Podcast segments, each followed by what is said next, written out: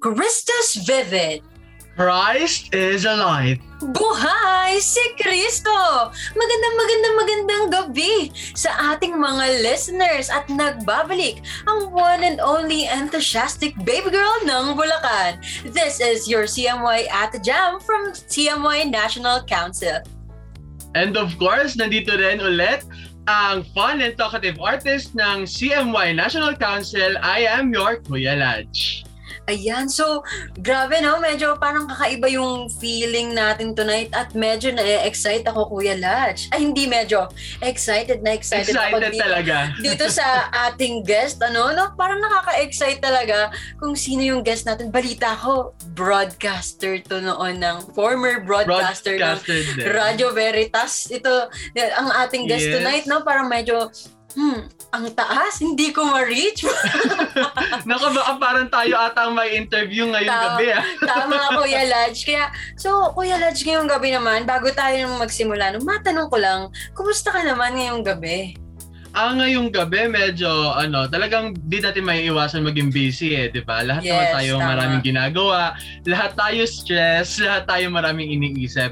Pero um it's God's blessing din na nandito tayo ngayon to True. ano para makapag-usap and to unwind na rin kahit papaano, kahit sandali man lamang na mawala sa isip natin yung mga problema na dala-dala natin ngayon. So, That's ikaw right. ba, Marabs? Kamusta ka Ayan. naman? Siyempre, kuya, lahat naman talaga tayo as of now, no? Sobrang busy talaga natin from the demand sa studies, sa org, syempre, tsaka sa mga personal life natin, may mga personal agenda din tayo na iniintindi. Kaya nga naman, no, tama yung sinabi mo, ang podcast na ito, ang CMU Talk, ito ang aking pahinga. Kahit Yes. na di natin may iwasang magsalita na magpasa- magsalita, hindi ako napapagod pagdating sa kanya, pagdating kay Lord, syempre. And that's the power of serving talaga, no? Parang iba yung pakiramdam.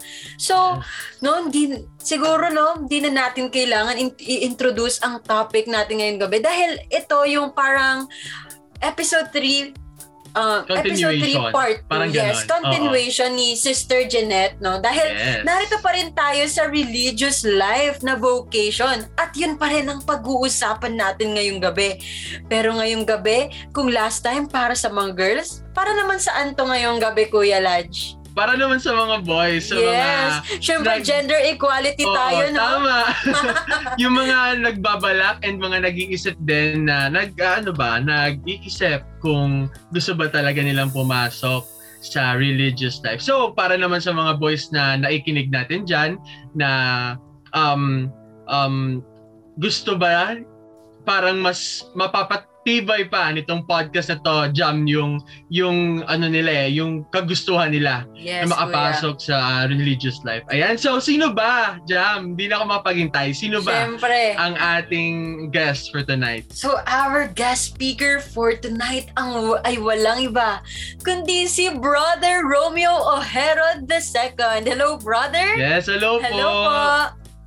Magandang magandang magandang gabi sa lahat ng ating mga tagapakinig. Ako inyong brother, Ian Brown. Ano? At ah, maganda at napaka ah, nakakapagpa ano ba itong pakiramdam na ito? Masaya dahil inimbitahan niyo ako, napili niyo ako sa lahat ng mga ah, religious brothers, no?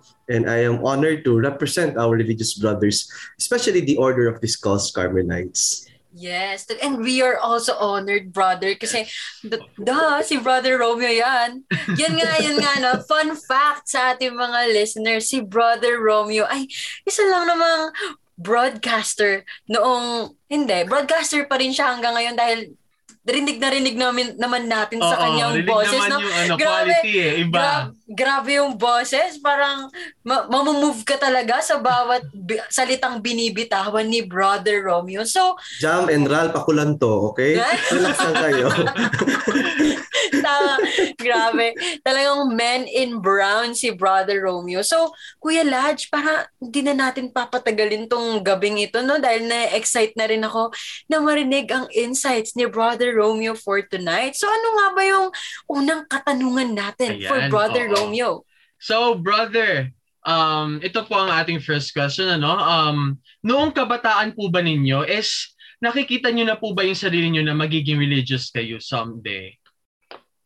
Uh, siguro hindi doon sa, siyempre bata ka, ano, nangangarap ka. No? Katulad nyo rin, Ralph and Jam, ano, marami kayong mga pangarap siguro nung kabataan ninyo, mga 5 years old, 6 years old. No? I want to be a doctor, I want to be a nurse. No? Pero ang natatandaan ko nung kabataan ako, uh, siguro mga around 7 uh, or 8 years old. Ano. Siyempre, uso yung mga bahay-bahayan, di ba? bahay-bahayan yes, din ako noon. Ano. Pero nagmimisa-misahan din kami ano? At dahil yung likod ng bahay namin ay simenteryo, ano, nakakatuwa dahil kapag mag-mimisa-misahan uh, na kami, hahanapin namin yung pinakamagandang mausoleo ano? At siguro na-imagine ninyo na kung anong gagawin namin. Ano? Siyempre, may kumara, may ikakasal, ano? yung mga kaibigan mo, o sino ang magbabride, o sino ang mag-groom. At siyempre, ang inyong abang lingkod, mag-volunteer na maging pare. Ano? Ay, At, early uh, science, early oo, brother. Oo, science, mga science ba to na alam mo yun, natapos ang gagawin yung altar table ay yung nicho ng patay. Ano? Total naman, malapit na November 1. Dating ating ginunggunita ang araw ng ating mga mahal sa buhay. Ano? Dahil ang aming bahay sa likod ng sementeryo. So, laki ako sa sementeryo. Ano? Pero dapat matakot ka sa buhay, hindi sa patay. Ano? So, yun yung aming, yun yung aking ginag, yun yung aking nabalikan. No? Yun yung nanariwa sa aking isipan nung sinabi ninyo na, decidido ba? Ano ba yung mga memoryado mong nangyari nung ikakabataan? yun, ano, yung, yung pagpapari-parian, ano. Then, hanggang sa grade 5, grade 5 ako, as in, kasi yung mga tita at tito ko, mga nag-serve na sa simbahan. Ano. Pero kaming family, hindi naman kami talaga ganun devout Catholic. Do, uh, sinasama-sama ako ng aking nanay, ano, sa pagsisimba, ano, pag nanonobena ng every Wednesday, ano, kay Our Lady of Perpetual Health, nasasama ako yan, ano. Tapos makikisama rin ako sa mga matatanda, yung pag-rosaryo, ano, sa mga bahay-bahay. Eh, syempre naman, sino ba naman hindi mo papasama? Ang hinihintay mo doon yung merienda. Tama, ano, brother. ano ba yung iniisip mo merienda? Lalo kapag niluluto na, nakaamoy mo na yung uh, merienda. ano, so, Oo, so uh, talaga sasama ka araw-araw kasi iniisip mo ano yung susunod na merienda sa kabilang bahay. ano, di ba?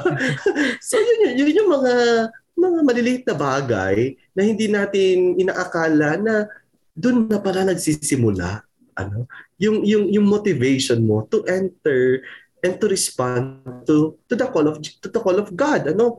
Uh, but then grade 5 ako hanggang sa may katikista na, na nag-anyaya sa akin na magsakristan, no, sumama sa simbahan. So nagsakristan ako sa simbahan, ano, hanggang sa naging aktibo, bahay, simbahan, bahay, simbahan, ano, uh, sa parokya, naging tao na ng parokya, ano.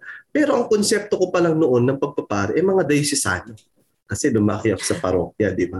So wala akong alam ng mga religious religious life na yan, na OCD, o ano pa mga uh, Carmelite missionaries, o ano pa man, no? Iyon yung ano ko. Pero ang pangarap ko talaga, hindi pagpapare. Tanong niyo, ano ang pangarap ko nung bata ako? Anong pangarap mo, brother, yeah. nung bata Ano po ba yan? Kasi pala nabanggit nyo na kanina, no? Yung, yung maging broadcaster, di ba? Actually, noon, nung bata ako, ginagaya ko talaga yan. Sina Noli de Castro, ano kasi napapanood ko, galing na galing ako. Pahingin, pahingin Sina nga po ng sample, brother, kung kahit konting sample, Sample lang, brother. Para po Sample marinig ba? din ng ating mga listeners. Panoorin na lang sa TikTok ko. Ayan, o, para, para Ay, mamaya, promote. brother, may promotion tayo mamaya, brother. Yes. Pwede, Yes. pwede kayong mag-promote, yan din. So yung sample, sige sample natin. Yung ating pag, pagtatawag na ng oras ng isang broadcaster. Tadaan! Philippine Standard Time, 30 minuto makalipas ang alas 9 ng gabi. Ngayon ay araw ng ngayon ay araw ng Biyernes, ika-29 sa araw ng Oktubre taong 2000 at 21. Oh. Grabe!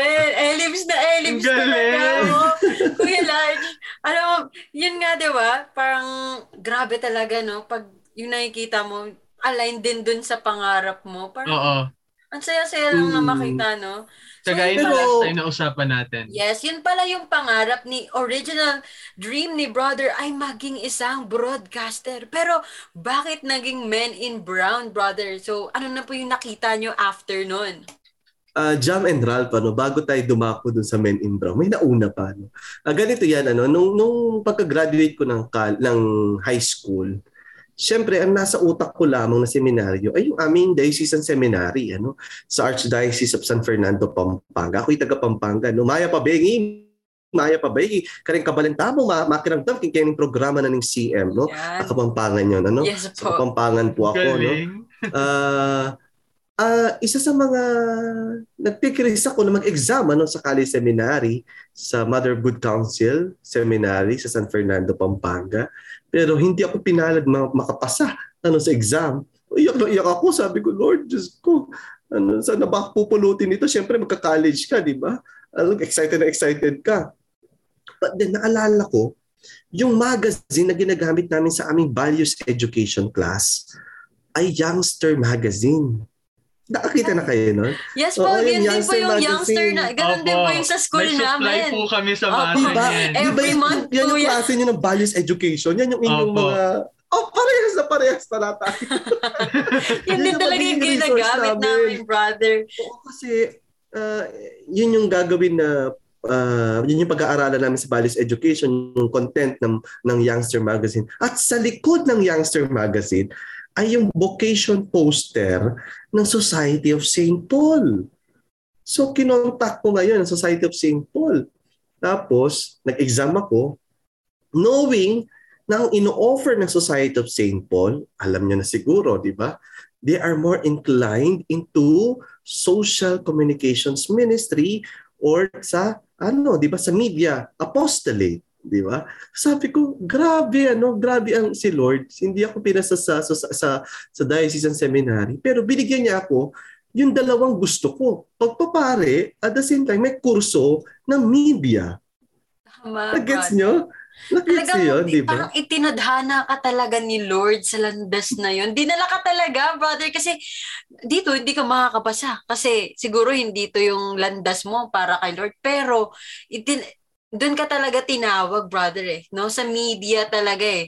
Media sa kung ano yung gusto mo, sa kung ano yung nararamdaman ng puso mo. So, after nun, brother, no, talagang nakaka-elibs. But hindi lang ang boses nyo, maging yung karanasan nyo, no, sa sa pagpasok mismo sa religious life. Dahil yun nga, no, na-inspire ako din, brother, kasi nung, yun nga, simula pala bata, parang may early signs na pala talaga si Lord. pag Tinatawag ka niya. Pero hindi mo agad na mapapansin yun, no? Kasi yung bata-bata pa rin naman talaga. Tapos yun nga, napa-flashback din tuloy ako, brother. So, makakwento ko lang, share ko lang sa ating mga listeners. Sure. Yan, syempre, nung kabataan ko, hindi din po talaga devout Catholic yung family namin. I mean, nagmimisa po kami linggo-linggo, nagsisimba linggo-linggo, pero hindi po ganun na may rosaryo gabi-gabi. Hindi po kami ganun. Pero, nung kalaunan, medyo naging active po ako sa simbahan namin, dito sa chapel namin. Dahil naging nag-catechism naman po ako noon. Pumapasok po ako ng catechism. Alala ko pa po noon.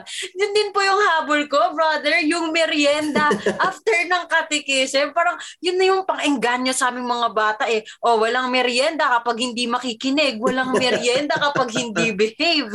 parang Correct. ganun talaga eh, no? Medyo parang grabe yung mga signs ni Lord sa ating lahat kapag tinatawag ka nga talaga, no? At tuwang-tuwa din talaga ako, brother, no? Sa, itina, talagang dinala ka niya kung para saan ka talaga, kung saan niya sa tingin na, saan niya magagamit yung anak niya, saan magiging instrument, saan ka po magiging talagang instrument ng word ni Lord, ni God. Tsaka sa di ba? Nakita mo yung ano, yung yung kwento ko na gusto ko mag-diocesano. Pero iba yung gusto ng Diyos. Tama, Diba? brother. Isa Yun yung sa talaga. pagdidiscern na hindi yung sa gusto natin. Ano yung gusto ng Diyos? Yes, tama, brother. Kaya At nga, susunod lamang tayo doon. No? Mm, yun din yung nakaka-elibs. Yun po ang word natin for tonight, mga listeners. Elibs po ang word natin tonight. Elibs for believe. Yan, medyo Yeah. millennial term siya. So, ayun nga, no, nakakaano din talaga na si Lord talaga yung pumipili ng landas natin kahit na sabihin natin na gusto natin to, gusto natin yan. Hindi hindi tayo patatahimikin ng Diyos sa kung anong landas talaga yung dapat nating tahakin sa buhay. Kasi, brother, no, minsan, kumbaga kunwari sa pag-aasawa, dahil may mga naririnig din akong news na ganun, mag-aasawa, papasok sa buhay mag-asawa ng hindi sigurado. Siyempre, puro conflict, puro problema. Ta- Tapos biglang lalabas nag ay para pala ako sa single blessedness. Dapat pala single lang ako. Kaya kailangan pinagdadasal talaga natin yung bukasyon. No? Laging ganun yung ano natin bilang mga kabataan pa lamang. Ano, talagang dapat pinagdarasal natin yung bukasyon para maramdam. Wag nating tinatakasan yung sa tingin nating isinisigaw, binubulong ni Lord sa ating lahat. Mm. Kasi dadalhin at dadalhin niya tayo doon kalaunan. So, At part of discernment is also prayer, no? yes, Uh, syempre, dapat brother. pinagdadasalan natin yan kasi prayer is the language of God, no? Yes. And we can only enter into the presence of God if we will also spend time with Him in silence, no? Yes, At tama. malalaman lamang natin yung kalooban ng Diyos kapag nagiging immersed tayo sa Kanya sa katahimikan. Yes, tama. So, so, pa, sunod naman no, brother, no, dahil nga na-inspire kami sa iyong kwentong bukasyon, o dun pa lang, no, dun pa lang sa ating unang first question pa lamang. Ay talagang na-move na kami ni Kuya Lodge dito. Move na move kami ni Kuya Lodge sa mga sinabi niyo kanina na sa mga early signs ni Lord, sa pagdala niya sa iyo mismo, sa landas mo, sa media, at syempre sa pagiging religious, talagang napag-combine yun, no? nagamit ka talaga ni Lord bilang instrumento niya. At nandito ka ngayon sa harap namin na sobrang blessed namin dahil uh, kasama ka namin ngayong gabi. So, second question naman po, brother, paano niyo naman po natuklasan na you are called to serve the Lord as religious?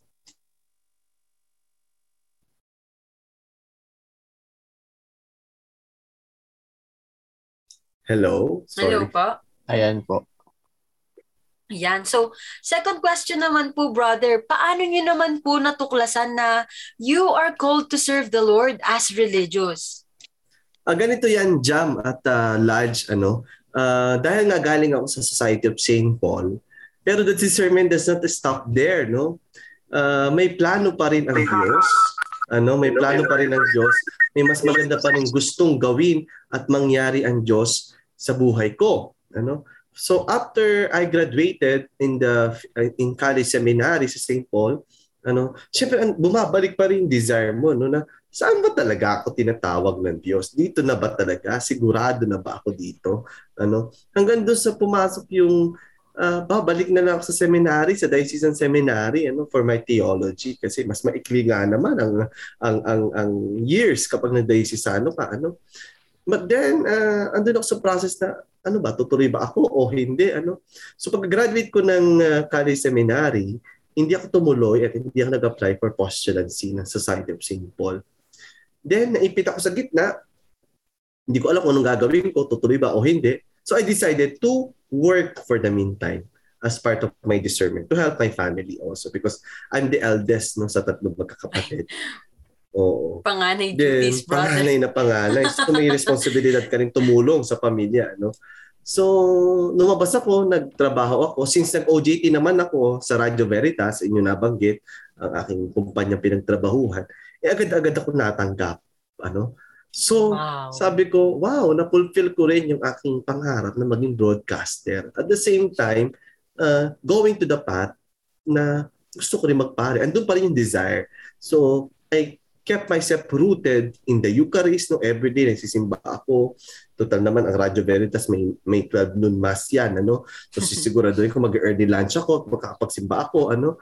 Then, every day, then naalala ko, sabi ko sa sarili ko, ay, oo nga pala, nung bumisita ako sa Angeles Carmel, ang mga nuns ng Carmel, no? ang sabi nila sa akin, alam mo bro, may counterpart kami ng mga brothers and fathers ng Carmel. Kasi dinala ko yung relic ni St. John Paul II doon. So ito yung mga nagiging instrument sa aking bukasyon. No?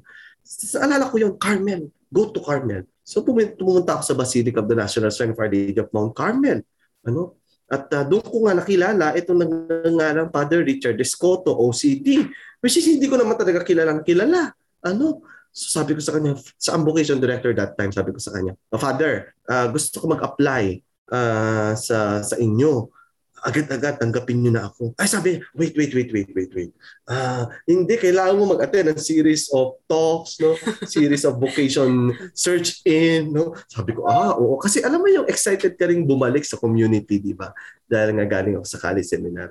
So naging faithful ako no sa pag-attend ng monthly search in at tatanungin niyo, sino to si Father Richard Escoto? Alam niyo kung paano kumikilos ang Diyos. Nakakatuwa. Kasi ito pala si Father Richard Escoto, ang vocation director that time nung ako nagsisearch in, no, ay galing din ng Society of St. Paul. Ano? At Wow. ano pa? Ano? Uh, Carmelite pare. At ito pa yung pinaka-interesting. Taga Pampanga. Kabalen ko pa. Kapampangan din. So nagkaroon kami ng mabuting relasyon ano uh, in my journey to Carmel when I was an aspirant, no? At siya yung naging spiritual guide ko rin that time. So maraming maraming salamat kay Father Richard Scott. And you know, nung ako nasa college seminary, ang ang aking isang batch ay devotee ni Saint Teresa of the Child Jesus. No? Tapos hindi ko naman kilala ito si, si, si Saint Teres, Saint Teres na yan. Hindi ko kilala. Ano? Tapos isa pang seminarista gumagawa ng thesis niya about the problem of empathy ni Saint Edith Stein o mas kilala, kilala bilang Saint Teresa Benedicta of the Cross. So, sabi ko na overwhelmed ako, nagpa-flashback na yung mga memories ko about Carmel. Ano? Then one time, dinala ako ni Father Richard Escoto, aspirant pa lang ako noon, sa Davao, sa Novitiate House, no? sa Tugbok, Davao. At alam mo ba, Jam at uh, Ralph, kung saan ako nagstay na, na hermitage? Saan ang hermitage brother? ni Saint Teresa Benedicta of the Cross. Wow. Ah, nung nagstay ako sa hermitage na yon, iyak ako ng iyak. Sabi ko, Lord, ito na ba talaga yung sign? Ano? Napapasok na ako sa Carmel.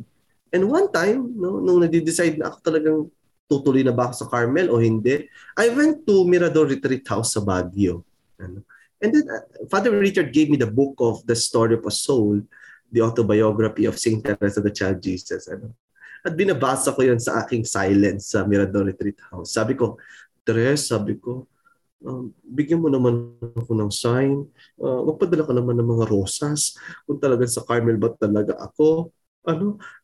And lo and behold, nung ako'y nasa refectory na ng Mirador, Mirador Retreat House, during breakfast, binulaga ako ng punong-puno ang refectory ng red, fresh roses. Wow. Grabe ang mga Grabe. signs talaga, brother.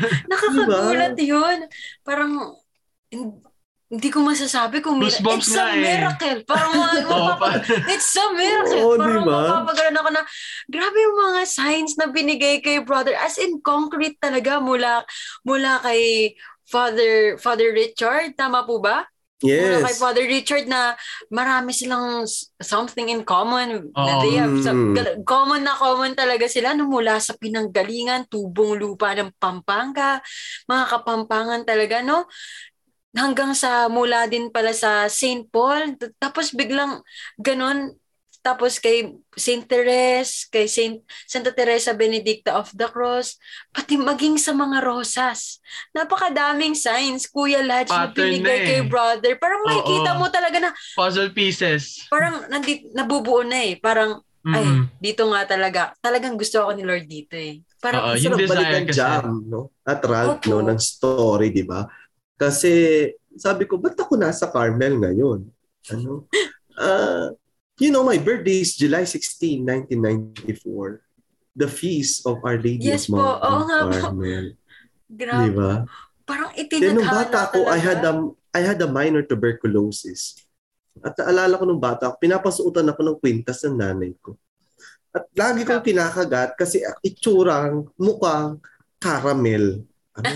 Siguro natatawa kasi nai-imagine nyo na ano, sa mga nakikinig sa ating podcast ngayon. Ito yung scapular na madalas natin sinusuot, yung made of plastic. Yes no? po. Opo. At inattribute ko yung healing ng aking ng aking sakit, no? That time. And recently, nung bago na pumasok ng Carmel after ko sa Davao, pumunta kami ng Mati Carmel ano, sa Davao Orient, Oriental ba? Oo. Ah, Then, may isang image doon na napakagandang image ni Our Lady of Mount Carmel. Then, I took a picture of her. Napakaseryoso niya, no? Napakaseryoso niya. Pero napakagandang imahe. But then when I, when I look at my, my cell phone, nakangiti si Our Lady. Ano? Nakasmile siya. Tapos sabi ko dun sa external, si Sister Grace, sabi ko, Sister, sabi ko, tignan mo si Mama Mary, si Our Lady, nakangiti sa cellphone. Pero tignan mo yung itsura niya, di ba? Hindi naman siya nakaka-smile. you know, sabi niya sa akin ni Sister Grace, maybe that's already a sign Totoo that you need po, to enter brother. Carmel. Opo. Napapaligiran ka na, brother. Oo, Kaya wala sumuko na ka na. takas. Wala na, walang wala nang takas si brother sa Oh, pagiging brown. Nag, kaya ngayon, may kita, man and brown talaga si From brother. bata pa lang, no? Bro, simula bata sa cemetery na laro-laruan, tapos scapular, tapos mula sa St. Paul, napunta, Yung may youngster, pa, di ba? youngster magazine, napunta sa biglang sa Basilica ng Mount Carmel, tapos sa mga, ang dami, daming proseso, pero sa Puzzle mga pieces talaga. sa prosesong yun, Kuya Lodge, sa mahabang proseso pinagdaanan ni brother, nakita natin yung sign. Doon siya Tada- nabuo eh. Tama. Oo. Yun nga, sabi Doon mo, nabuo si brother. puzzle pieces sa talagang pagiging man in brown Oo. ni Brother Romeo. Grabe, nakaka, nakaka-move na God really makes a way. Makes His way, no? Gumagawa talaga siya ng paraan para mat, para tawagin ka. Para dito ka eh. Dito ka kasi dapat eh. Talagang dito, sabi, sinabi niya, si- talagang direktang sinabi kay brother eh. Dito ka dapat eh. Man in brown ka. Dito ka sa Carmel. Dito ka, hindi ka pang, hindi ka dyan sa St. Paul, hindi ka diocesan. Dito ka sa Mount, dito ka sa Carmel. Talagang tinawag, no? Ramdam na ramdam natin. Sa mga kwento pa lang ni brother at sa mga signs na binigay ni Lord. Grabe, napaka dami nating napupulot ngayong gabi, Kuya Lodge. Oh, kagaya nga nung sabi ni brother kanya, na, nabanggit niya yung go to Carmel eh. Sa, so talagang hindi natin may pagkakaila na from the start pa lang, kagaya ng sabi mo, Jam, at saka kwento ni brother na doon pa lang, doon sa nagmimisa-misahan, from, hanggang sa, kung nasa na si brother ngayon, um, ano siya, talaga parang hinahanda na si brother kung ano yung magiging yung magiging ano magiging buhay niya as uh, man in brown, di ba? So doon pa lang binubuo na siya, minomold na siya eh. Minomold na siya ni Lord na um, marami kang pagdadaanan, marami kang um, marami kang maaabot, ma- makukuha mo yung dream mo. Pero at the end, I want you to serve me. I want you to follow me. Yung ganon. Yes, tama. Diba? Parang, Parang yun, sobrang ganda talaga ng kwento. Yes, talagang parang yun nga no, Kuya Lash, dahil naabot nga din, narinig din natin kanina no, na naabot ni Brother Romeo ang kanyang pangarap na maging isang broadcaster Yes. sa Radio Veritas. At hindi lang siya naging isang broadcaster. Sa, sa kasabay ng pagiging broadcaster niya ay nag, nagsisilbi din siya sa Diyos. Yun din yun eh, no? Yes. Sa ating service kay God, doon din natin makikita, no? May gantimpalang babalik na. eh. Tama, Mhm. yung gantimpalang babalik, God's grace. Kaya nga sabi nila, we need to entrust ourselves to Him at siya ang bahala sa atin. Yes. At sa parang sa kwento ni Brother Romeo, ganun ang ganun ang nangyari, ganun ang kaso. Talagang sinorender niya ang kanyang buhay, nagsisilbi siya sa mga tao bilang isang broadcaster at nagsisilbi siya sa Panginoon. Sa sabay niyang ginawa 'yun, talaga pang community community life talaga ang service ni Brother Romeo bilang man in brown. So para naman sa ating ikatlong katanungan, Kuya Kuya Lodge, ano naman ito? Ayan. So, ito po ang ating third question. Um, brother, ni minsan po ba hindi po kayo nag-alinlangan sa inyong piniling landas? Alilangan, Lodge at uh, Jam, ano, ah, siguro pumasok na yun sa part when I was working outside, ano. Ito ba talaga yung pipiliin kong bukasyon? Na napakaganda na ng trabaho ko. The company is already offering me to study in a graduate school, to take a masteral and doctorate in communication, no. And uh, yung, yung sahod, no, nakakatulong sa pamilya, hindi man ganun kataasan, pero at least meron no At alam mo yun yung conflict no ng ng secular world at ng religious life ng pagtugon sa bukasyon ng Diyos saan mo ba talaga kayang itaya ang bukasyon ano Di ba? Yun naman ang mahalagang tanong. Hanggang saan natin kayang isakripisyo ang pagtugon natin sa Diyos, sa tawag ng Diyos. Ano? And while working in the media, alam naman natin na ang mundo ng media ay napakaingay. Tama Ano? po. But then God brought me to Carmel. Carmel is a beautiful garden. It is a garden of God, no? It's a contemplative living a contemplative life, hidden in the world, no? Hidden in the face of the world. But then you are always present in the presence of God, no? Uh, yun din yung napakalagang tignan natin, mga kabataan, na ang mundo ay sobrang ingay. Nasaan na ba tayo? Nasaan na ba tayo? Sa mundo ng consumerismo, sa mundo ng narcissismo, sa lahat ng mga uh, temptations around us, where do we go? At maraming kabataan ang nai-stress and depressed because they set aside the most essential thing in life. And that is to be alone with God, to spend more time with God. At ang pandemyang ito, tinuruan tayo na ano ba talaga ang pinaka-essential sa buhay natin. Di ba? Nag-alinlangan? Oo. Andyan ang pag-aalinlangan. Hindi lamang nung nasa ako'y nasa labas, pati ngayon na nasa loob. Andoon ang pag-aalinlangan. Pero paano mo lalabangan, lalabanan ang pag-aalinlangan? Ay yung makontento ka kung ano ang meron. Kung ano ang nasa ngayon. Yes. Di ba? Yes. You surrender the past and you embrace the present. Yes. And you surrender the future to the hands of God. Di ba? Tama. Yung masaya ka na kahit na, alam mo yon yung kahit na nagpapakain ka ng aso, naguhugas ka ng plato, ano, di ba? Ito mga simple acts. No? Ito yung tinuturo ni Saint Teresa of the Child Oh, Jesus. No? Little, Even in the meanest job ng pinagkakaloob sa iyo ng Diyos, but then you can still find joy if you put love in everything you do. yes. Tama po. Di ba? Ito yung challenge sa mga kabataan. Paano maaalis ang pag-aalinlangan kapag pinupunuan natin ng pagmamahal ano man yung ginagawa natin, kahit napakaliit na bagay, kahit yung pakikipag-usap lamang natin at pagkakamusta sa mga tao at pamilyang nasa paligid natin ngayon ta- panahon ng pandemya. Tama po. Grabe ko yan. no, namove ako. So, yung napaka, ano no, ng daloy ng kwentuhan natin ngayong gabi. Kahit na chikahan sa podcast na ito, no, parang grabe yung ang lalim. Kasi, na-struck ako sa mga sinabi ni Brother Romeo dahil tulad niya, isa din akong kabataan na mahilig sa media. Isa din akong nangangarap na maging broadcaster. Dahil nga yun nga, no, broadcaster at syempre, yung pagmamahal ko sa politika.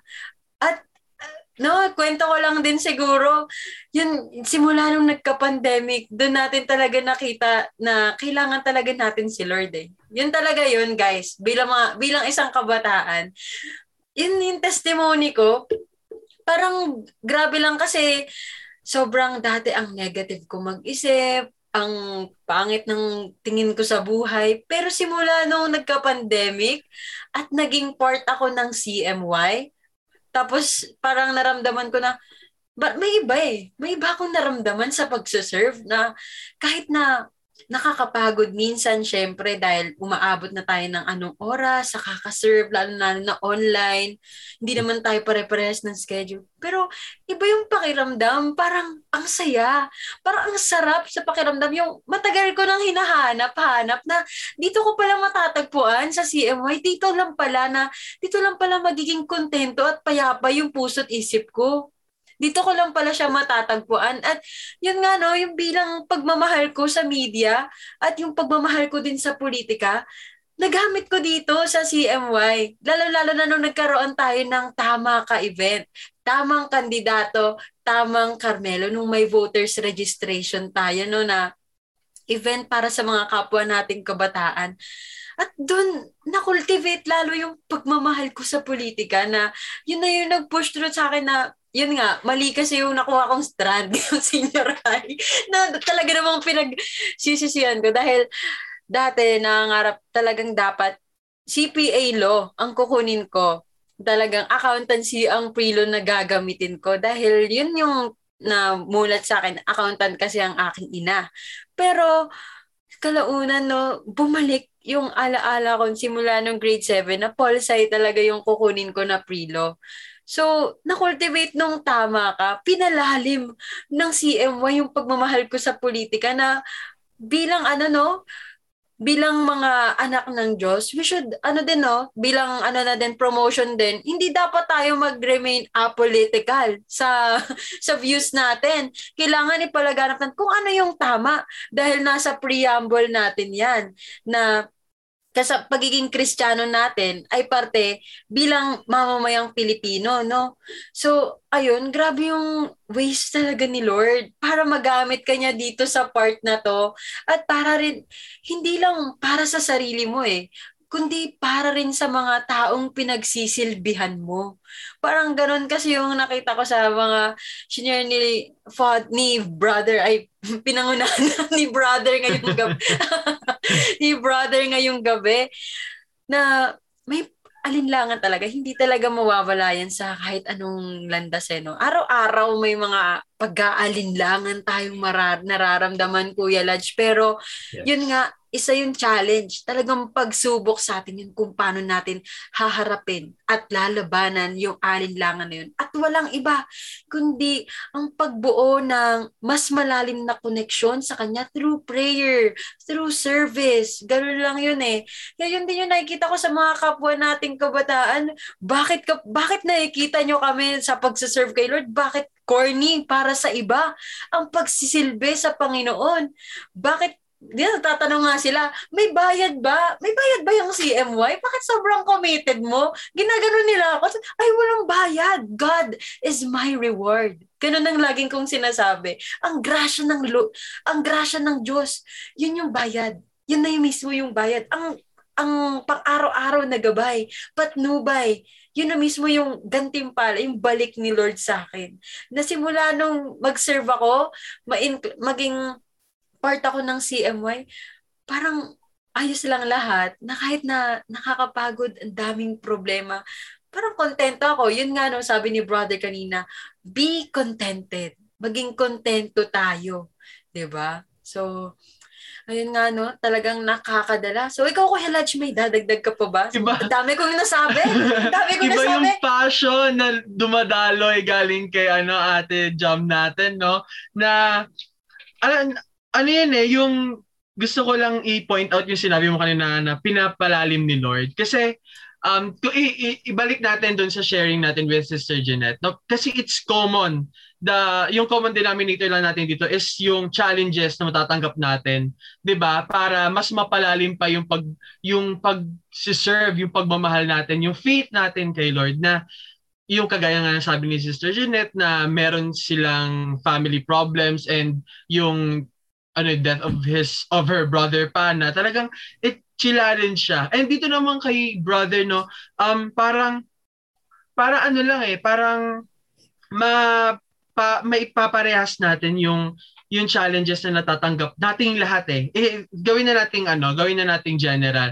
Yung mga challenges, yung mga pagsubok na natatanggap natin kay Lord, it's uh, yun yung bagay na nagpapalalim. Yun yung bagay na na nagbibigay sa atin ng push para ano para uh, Lord uh, pag nagpag na, pag napagdaanan ko to kapag naging successful ako na pagdaanan ko tong challenges na to um I know na ginabayan mo ko kaya kaya kung ano man yung pag-aalinlangan ko, kung ano man yung mga nasa isip ko ngayon, kung ano, yung, ano man yung mga nararamdaman ko ngayon na uh, i-offer ko na siya sa'yo, um, I know na ikaw na yung bahala sa akin, ikaw na yung gagabay sa akin na para para malagpasan ko lahat.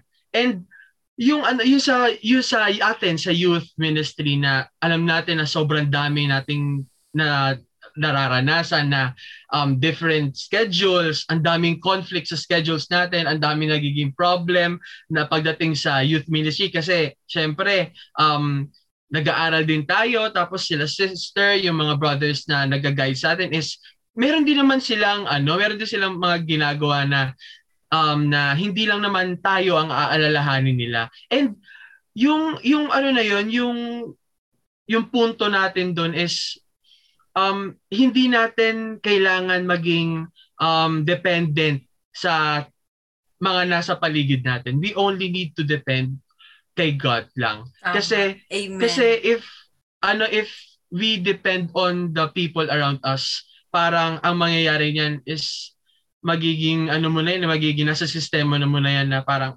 magiging ano ka na, um, ma- mapapariwara, mawawala ka na sa tamang landas kasi the only person na dapat sinusundan natin is si Lord. Amen, Diba? Kuya Amen. Tamang-tama. Amen. Kaya Yun yun, nga, yun eh. No? Pag dumidepende kasi tayo sa ibang tao, ang nangyayari, Kuya Lodge, ano, yung, pati yung kasiyahan natin, nakadepende sa, paano na Parang lang pag nawala sila? Eh. Paano na lang pag wala sila? talaga. So, pag wala sila, malungkot tayo. Ganun. Kaya, yun nga, tamang-tama, no, lahat ng sinabi na pag-usapan natin ngayong gabi na, we, ang common denominator, we need to surrender ourselves. Sabi nga, Yes. surrender our past and then surrender the past and embrace the present. Kung ano yung nangyayari ngayon. At yung present na yun, sana maging posible. Sa ba- Mm-mm. kung posible sa bawat kabataang Pilipino, no? Sa mun- buong mundo. Yung present, yung kasalukuyan, sana paglaanan nila ng oras din si Lord. Hindi yung kung ano-ano lang na mga gawain natin na nakakapagbigay ng pleasure, ng saya. Parang, alam mo yon kung di kasi nila, ayun ah, sa totoo lang kuya, sa mga nakikita ko sa, syempre sa mga nakakasalumuha kong kapwa natin kabataan, na parang hindi nila nakikita yung yung power ni Lord eh. Oo. Kaya hindi sila, parang pilit na nilang kinakalabit, pilit na silang yinayakap ng Diyos. Sila pa yung pilit na tumatalikod. Mm-mm. Kasi para sa kanila, lalong-lalo na bilang mga nasa youth ministry, corny. Corny ang Parang, ginagawa ano ba yung natin. ginagawa nyo? Di Ano ba? ba Pa- gina- Nagpapapagod ka. Oo. Wala namang ano. Ganun Di ba? talaga Parang yung connotation sa atin. Iba Pero eh. Jam and uh, Ralph, ano, gusto ko lang din i-share yung mga insights na ito. No? Kasi I am also assigned as vocation director. And one time, nagkaano kami ng mga virtual meetings with the different students coming from different schools. No? At isa sa mga tanong nila, bro, pumasok na ba sa buhay mo yung nagduda ka sa faith mo? Uh, and uh, on how they also see us as religious. No?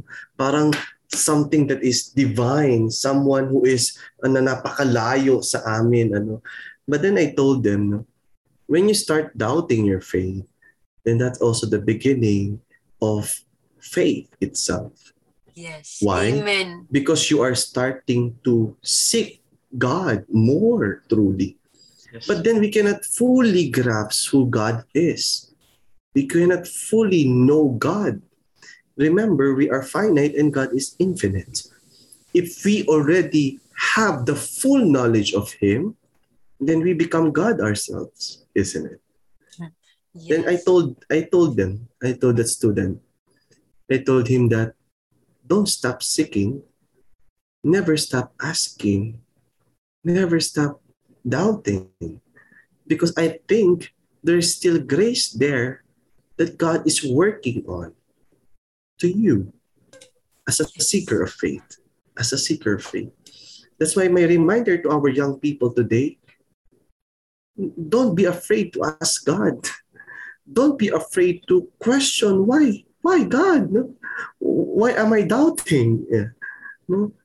then then you can find the answer. Hindi agad-agad but then god will use instrument to enlighten you. No? Or he can also use people to enlighten you and to give you the answer. Maybe this podcast will also help you a lot Siyang tunay, brother. Amen. Amen talaga sa lahat ng mga um, kwento na pag-usapan natin ngayong gabi. Well, huwag tayong titigil, no? Don't stop seeking. Don't stop asking. And don't stop doubting. Huwag tayong titigil dahil meron at meron sa ilalim ng bawat puso natin eh. Sa kaloob-looban natin, meron at meron ginagawa si Lord. May plano at may plano si Lord. Magpaparamdam at magpaparamdam talaga si Lord, no? Yes. Kaya huwag tayong mapapagod palagi, no? Huwag tayong mapapagod na tanungin siya. Ganun. Parang no, mga lalo-lalo na sa mga low points ng buhay natin. Lahat naman tayo na, na narana, nasubukan na rin yun na matanong si Lord na, bakit ako? Deserve ko ba to? Ba- bakit ano? Anong problema? Bakit puro, bakit puro ang hirap? Bakit? Totoo ka ba? Mga ganon. Totoo ka ba talaga? Bakit? Parang wala ka naman eh. Wala ka naman ginag... Bakit mo ko pinapahirapan? Parang, bakit ang sakit-sakit? Parang gano'n, no? May points ng buhay natin na natanong na natin yan. And dun talaga, start na pala yon according kay brother. Dun na magsisimula yon Mm-hmm. Dahil, no, no, dahil nga na experience sa experience natin na sa mga low points ng buhay natin na natanong natin. Sasagot at sasagot si Lord. Bakit? Because Jam kasi, di ba, ang, ang mentalidad nating tao, ang usual na mentalidad ng tao is, pain is not part of life. No? We should only be living in a Normal. comfortable life, isn't it? yes, Uh, that's the culture that the modern world is teaching us.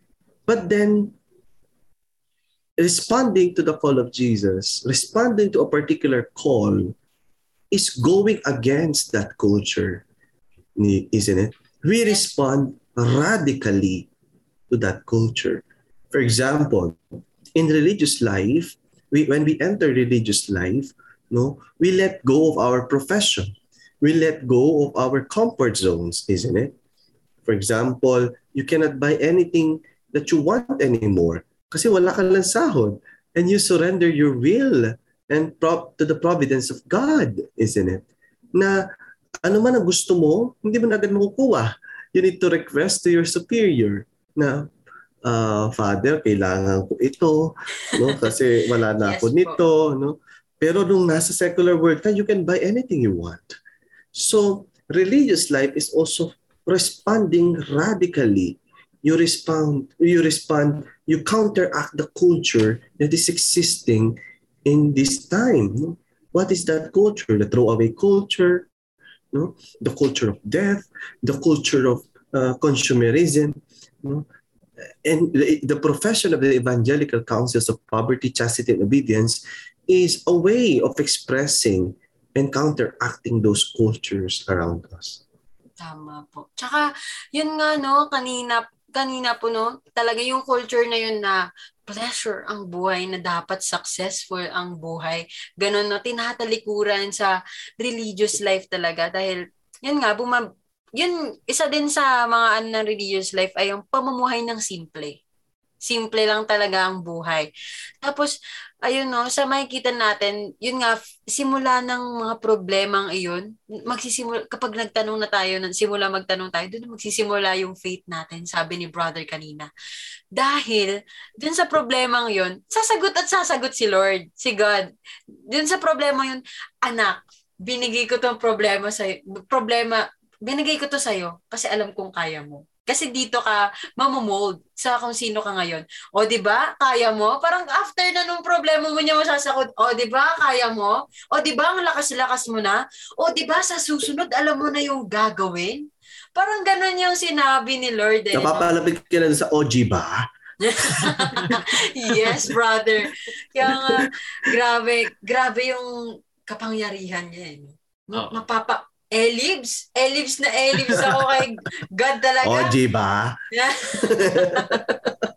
Ayan, at dahil nga na nakapagbigay na rin ng, no, throughout ata ng um, conversation natin with Brother Romeo, meron ng mga payo, mga konting payo sa lahat ng kabataan. Pero itong panguli, no, pahuling katatungan, ano naman yung maipapayo nyo sa mga kabataang nalilito pa sa kanilang mga landas ngayon? No, medyo, medyo nasabi na ni brother kanina na kaila, wag tayong matitigil. Yun talaga, wag titigil. Tapos, after naman nun, brother, ano naman yung masasabi nyo sa mga stereotypes sa buhay ng mga pare? Yan, di mawawala yung mga stereotypes na yan. o may kanya-kanya tayong pananaw at pagtingin sa mga pare at madre. Siguro dahil na rin sa mga naririnig at napapakinggan at nababasa natin sa mundo ng internet. But then, uh, I think this is also a good time to listen to the people, no? especially when the Pope called for a synod on synodality It is a time to listen to the grassroots. It is a time to listen to the different uh, sectors of the society, into the different sectors of the church, so that we can also respond as a church. You know? And this synod is also an invitation for us to journey together to think what is already the image. Ano na bang imahe ng simbahan sa simpleng kabataan? Ano na bang imahe ng simbahan at pagtingin ng mga tao sa mga relihiyoso at relihiyosa? Paano na ba tinitignan ng isang kabataan ang mga pare at madre? And then we can respond. And I think the church is dynamic enough. Remember that, the word dynamic, no? The, the church is not static. Hindi lang siya sarado, hindi lang siya narrow-minded, kundi bukas siya sa malaking aspeto ng buhay. And God will work and respond dynamically kung ano ang pangangailangan ng kasalukuyan. And, and the Spirit will always be at work in us. No, kikilos at kikilos ang Espiritu Santo sa kung anong kinakailangan ng simbahan sa panahon natin ngayon. Lalo na sa mga mabilis na pacing ng mundo, di ba? Yan. So, Grabe ang kwentuhan natin ngayong gabi, Kuya Lodge. Talaga namang nakaka-elibs. Yun talaga, di ba? O, di ba? Grabe. Nakaka-elibs ang kwentuhan natin ngayong gabi dahil wala na rin akong masabi sa lahat ng na-share ni Brother Romeo dahil napahaba nga ang ating kwentuhan ngayong gabi, no? So, napahaba ang kwentuhan natin ngayong gabi at sa kasamaang palad, syempre, may time limit din naman. At anong oras na rin? Medyo hindi namin talaga tayo ngayong gabi. Yun, no? Hindi natin may iwasan na sa kasamaang palad, kailangan na nating tapusin ang masaya, masaya at malamang kwentuhan natin with Brother Romeo, no? So, ngayong gabi, pinaka, an, ang pinakatumatak sa akin ngayong gabi, Kuya Lodge, ay an, hindi titigil sa pagkilos si, si God. Yun talaga yun eh. Hindi titigil sa pagkilos ang Espiritu Santo, si God sa ating lahat sa mundong ito, maging sa pamayanan man, sa lahat ng aspeto ng buhay, bilang mga individual, bilang mga kabataan, anumang edad mo, di ba? Sa, sa church mismo, sa kung ano yung tingin ng simbahan, sa lahat ng aspeto talaga, hindi hindi titigil ang kapangyarihan ng Diyos dahil yun na, we are dynamic. Life is dynamic. No? Ang buong mundo ay dynamic, pabago-bago. Yan. So, how about you, Kuya Lad? Ano namang pinakatumatak? Sa akin, siguro ang takeaway ko ngayong sa episode natin na to is um, yung word na surrender. Kasi sa surrender, ang dami, sobrang lawak niyan. Pero with that, alam niyo yung ano, yung yung isa pa is you need to yung ano it nasa thought ko to kanina pa eh kasi doon sa sharing natin ano talagang masasabi ko na um, kailangan mong uh, you need to surround yourself with the right people. Kasi from the sharing ni brother no sa simula pa lang sa mga kaibigan na naikis, naikisama sa kanya sa misa-misahan kasal-kasalan na siya nagpapare. Tapos from um doon sa mga naging signs niya na yung hiningi niyang signs talagang um need mong ano need mong palibutan yung ano yung sarili mo ng mga tao na na tutulungan ka na ipupush ka sa best mo and ipupush ka na yung yung tipong ano ba yung tipong parang si God na rin na bumaba na tinutulungan ka dito sa lupa na um, I know kaya mo to.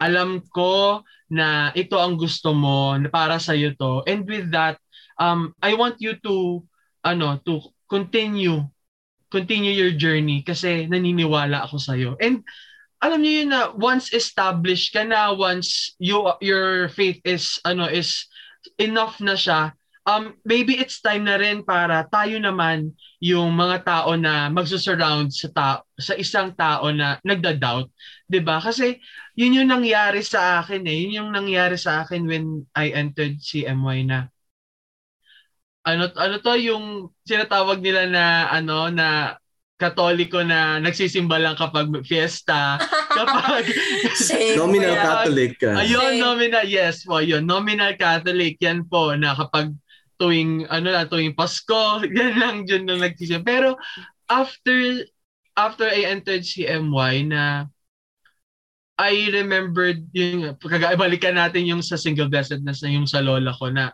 ay oo nga no parang bata pa lang pala ako. He parang tinawag niya na ako kasi I have my lola na to, sobrang ano po siya sa incline po siya sa ano sa religious life. Ay hindi naman po hindi naman po siya ano hindi naman po siya pumasok sa semen ano sa ano sa um what you call this sa pag-ibuhay na magiging isang madre pero talagang malapit po siya. And with that parang ano parang dun pa lang naramdaman ko na na CMY, oy, ito na, ito na yung ano, ito na yung dito dito ka na sana, 'di ba? Tama. na after all, after lahat ng ano, after lahat ng napagdaanan mo ng challenges na binigay ko sa na minsan is binabaliwala mo. Dito siguro dito sa CMY, um it's time for you to answer my call constantly every time sana sa binigay kong challenge sa na to is mas maging deep pa yung relationship mo sa akin. Tama. Yung At ganon. same situation din talaga, kuya, no? Yung, yun nga, nominal Catholic talaga, no? Nung, alam mo nung dati-dati, parang, tal- goal ko, makumpleto yung simbang gabi, actually. Yun lang, simbang gabi. simbang gabi, kasi sabi Kasi nila, wish. kasi so, oo, yung wish, sabi, pag nakumpleto mo daw yung simbang gabi, ka- kapag ano nakumpleto mo daw yung simbang gabi, parang, ano na siya, matutupad yung wish mo na yun, Oo, no? parang ganun. No, ang Pero- dami pa sana nating insights, kuya, na sobrang um, gusto nating mapagkwentuhan, pero Oo, sobra. oras, ito na Can, talaga. can, can I Oras just na- uh, can I just Ayan, say yes. this no? Though you heard a lot of signs in my stories, but don't wait for the signs to come in your life. Uh, there's only one great sign, and that is Jesus Christ. She, he is the great sign of the Father. He is the great revelation of the Father. God going down in our needs. And I think if you are discerning to your vocation, kung ikaw ay uh, nagdi-discern sa iyong kung papasukin bukasyon, iba-iba tayo ng bukasyon. Hindi natin makapaparehas ang ating kwento. May sarili kang kwento. Your story, your love story with God is always be different and unique. And that story is not just, you cannot call it supernatural, but then it is the story of God in the most simple manner. No? Treasure that and look back to that beautiful story of God in your life. You don't need signs, you only need His presence. Yes. Amen. Amen. Amen, brother. At yan na nga, no?